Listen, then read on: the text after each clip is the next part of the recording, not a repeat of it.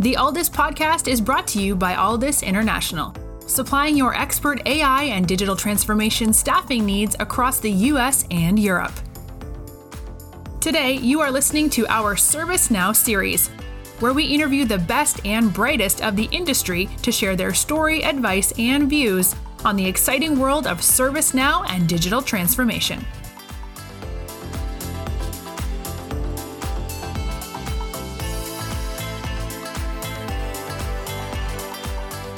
Hello, everybody. It's Mark Kelly here, Chief Customer Officer and co founder of Alldus. Part of our ServiceNow series, I'm very, very happy to welcome Renita Hanson. Renita is a Senior IT Manager at Jabil. Renita, thank you very much for joining us on the podcast today. Oh, you're welcome. In today's podcast, we're going to be speaking a little bit about your role and some of the work that you've been doing at Jabil and the implementations and some of the outcomes that have happened. Can you tell us a little bit how you came into the world of ServiceNow first and your current roles and responsibilities? So I've been working at Jabil for almost nine years now. And I started out first as a user of the PPM platform.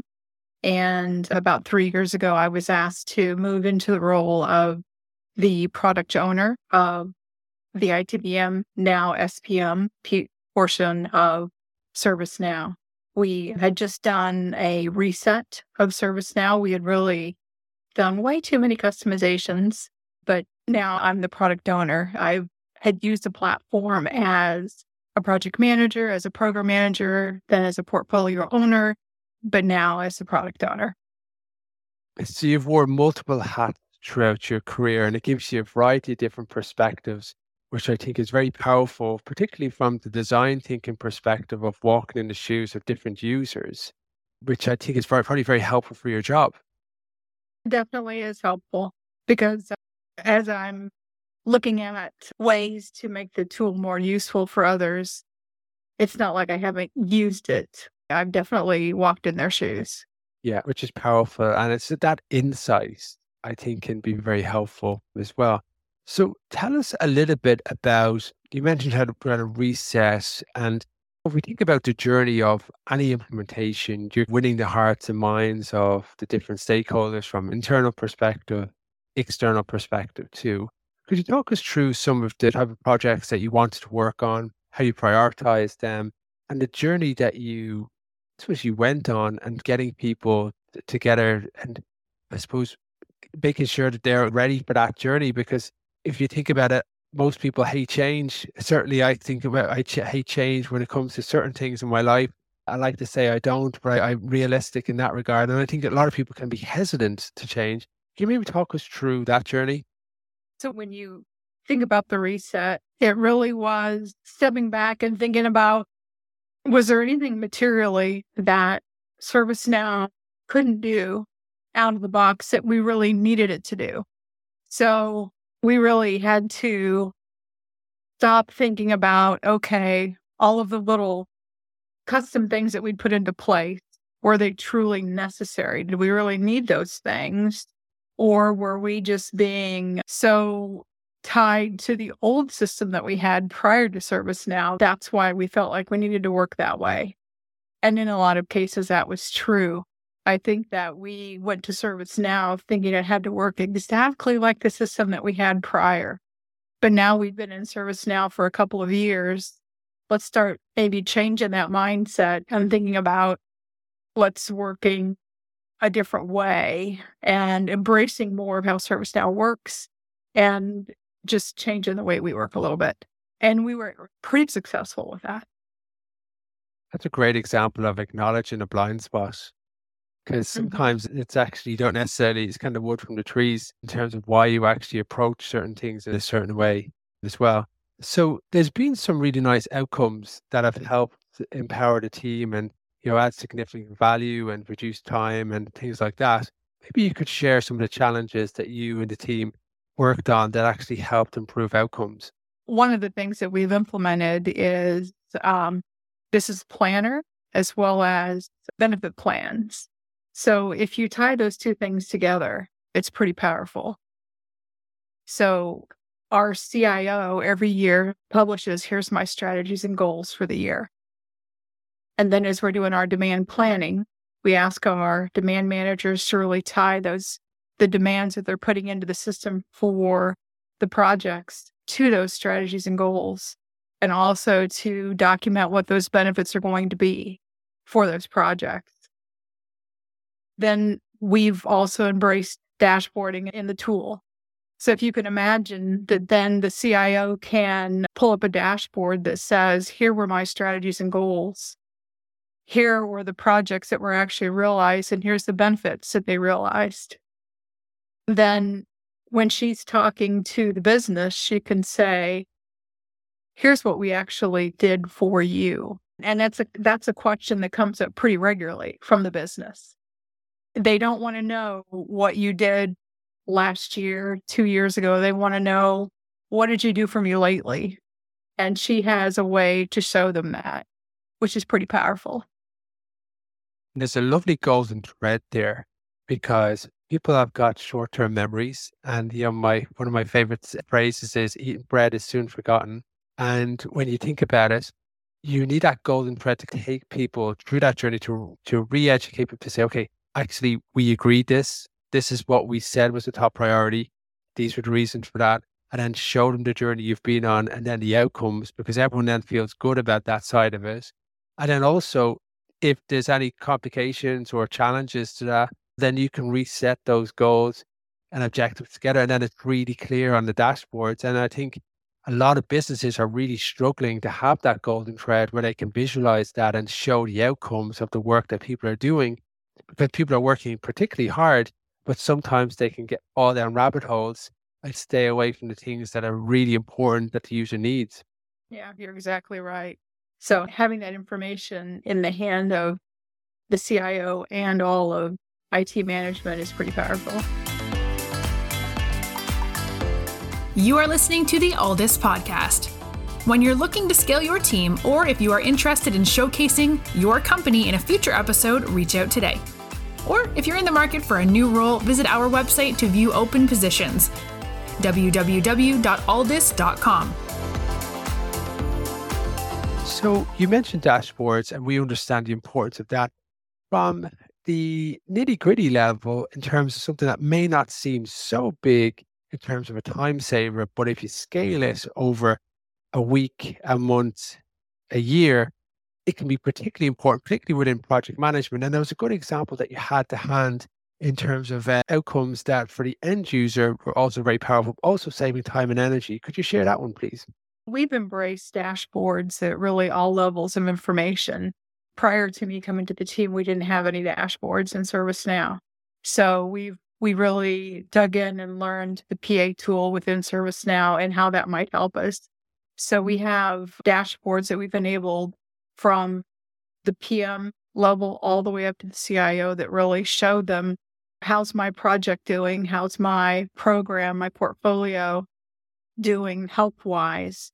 So they can see everything from the quality of the data to the financials to um, everything. So my incoming pipeline, my my project scorecard, everything that's going on within their portfolio within dashboards, which is wonderful. We've also taken it a step further with financials for PMs.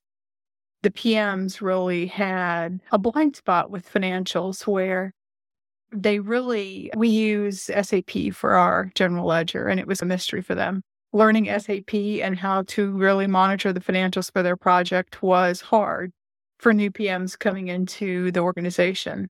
So we've added an interface from the GL that pulls in um, any non time related expenses for the projects. So they can see those in ServiceNow. So the PM now just has one place to go for their financials to see everything for their project. So they don't have to learn another system. They can just see everything in ServiceNow, all of their about OPEX and CAPEX. It's broken out nicely in ServiceNow. So it's it's right there, easy to, for them to consume. And everybody wants things that are easy to consume in the world of distraction. It's a lid from the PM side of kind of status updates and making sure that customers aren't overwhelmed with the number of status updates that have to be sent to them, but also the time and effort that's created in doing a status update, not to mention the consistency of format. Yeah, I was a PM for years myself, and I can't even tell you how many times I've heard PMs really complain about status reporting. I've even heard the phrase death by status reporting because they just hate it so much. So we wanted to really make it easier, not just for the PMs, but for the people that are receiving the status reports. If you can imagine a PM spending half an hour to an hour per status report, making sure that it's formatted just right, has the right information on it, and then sending it out every week. And then not only that, but the person that receives it. If I am a stakeholder, I'm a VP, I might be getting 20 of these every week. So I've got 20 emails, potentially all in a separate format. So when I'm receiving these, I have to look through the pages and figure out where the information is to pull it out. If you're a VP, you get so many emails, you don't want to spend a lot of time on those. I actually had a VP tell me one time Renita, I want to spend seven seconds per status report. And it's so time consuming to figure out where the information is. It's just driving me crazy. So we actually automated our status reports. So they put the information into the status report in ServiceNow. We actually use a tool called VividCharts to make it nice and pretty. And then as long as they have their stakeholders up to date in ServiceNow, it will send it out at a given time once a week. And if I'm a stakeholder, I receive one email, not 20. And it has a URL to each of the status reports that I have, I'm a, am a stakeholder on. I can choose to click on the ones that I'm interested in and pull up that status report. They're all in the same format. I could easily find the information and move on. It has definitely revolutionized our status reporting. Because it could potentially take 30 minutes to 60 minutes to do a status report, I'm guessing. And this has probably got that down to minutes, right? Yeah, you can probably in 15 to 20 minutes max just put your information into the system now. And then there's one version of the truth. And you know that whatever happens, that customer is going to be getting that message. And once you're informing that customer and keeping them up to date, it's a really nice way that customer then can just share that information with other people and it, it keeps everybody really in check with everything that's happening there. So that's a really nice example and it links in lovely with the dashboards from within the organization. Does any other impactful areas come to mind that you've had within your role? Nothing right off the top, but I'm sure there are. We we uh, are constantly looking for new opportunities to make it easier for our users. And when you're speaking to your users, how do you collect that information or feedback within the team to know what's next important? Because it's very easy to fall down the wouldn't it be cool snare where you work on a project that doesn't have the impact and quite a bit of morale can get knocked in the back of it. So I serve multiple what I would call delivery PMOs within the company. So I have a strategy committee that is made up of the leads of all those PMOs, and I meet with them monthly. And in addition to that, I meet with the leads one on one every couple of months just to make sure that I stay in touch with them and I understand what their pain points are and you know what's hot on their plate at any given time. So I definitely stay in touch with those leads all the time. It's really powerful. It's really good. And because you've come from a variety of hats in terms of the approach within using the product, you actually understand where possible pain points can be? And by actually asking those questions and staying in touch with them, you're taking none for granted. And it's a really nice way for you to be on point with the roadmap, which is fantastic. Where do you see the platform evolving in the near future?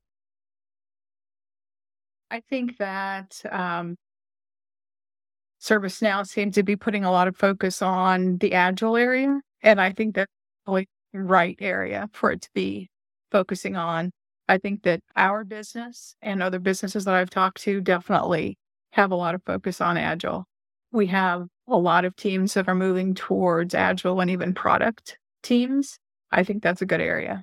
Renita Hanson, the Senior IT Manager at Jabil, thank you very much for being on our podcast today. Oh, you're welcome.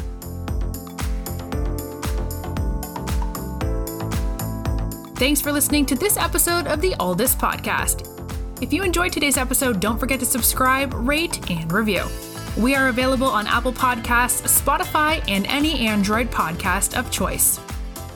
You can also head over to our website, www.alldus.com, to listen to more podcasts, view our open roles, and stay up to date with industry news. Thanks for listening and stay tuned for more great episodes coming very soon.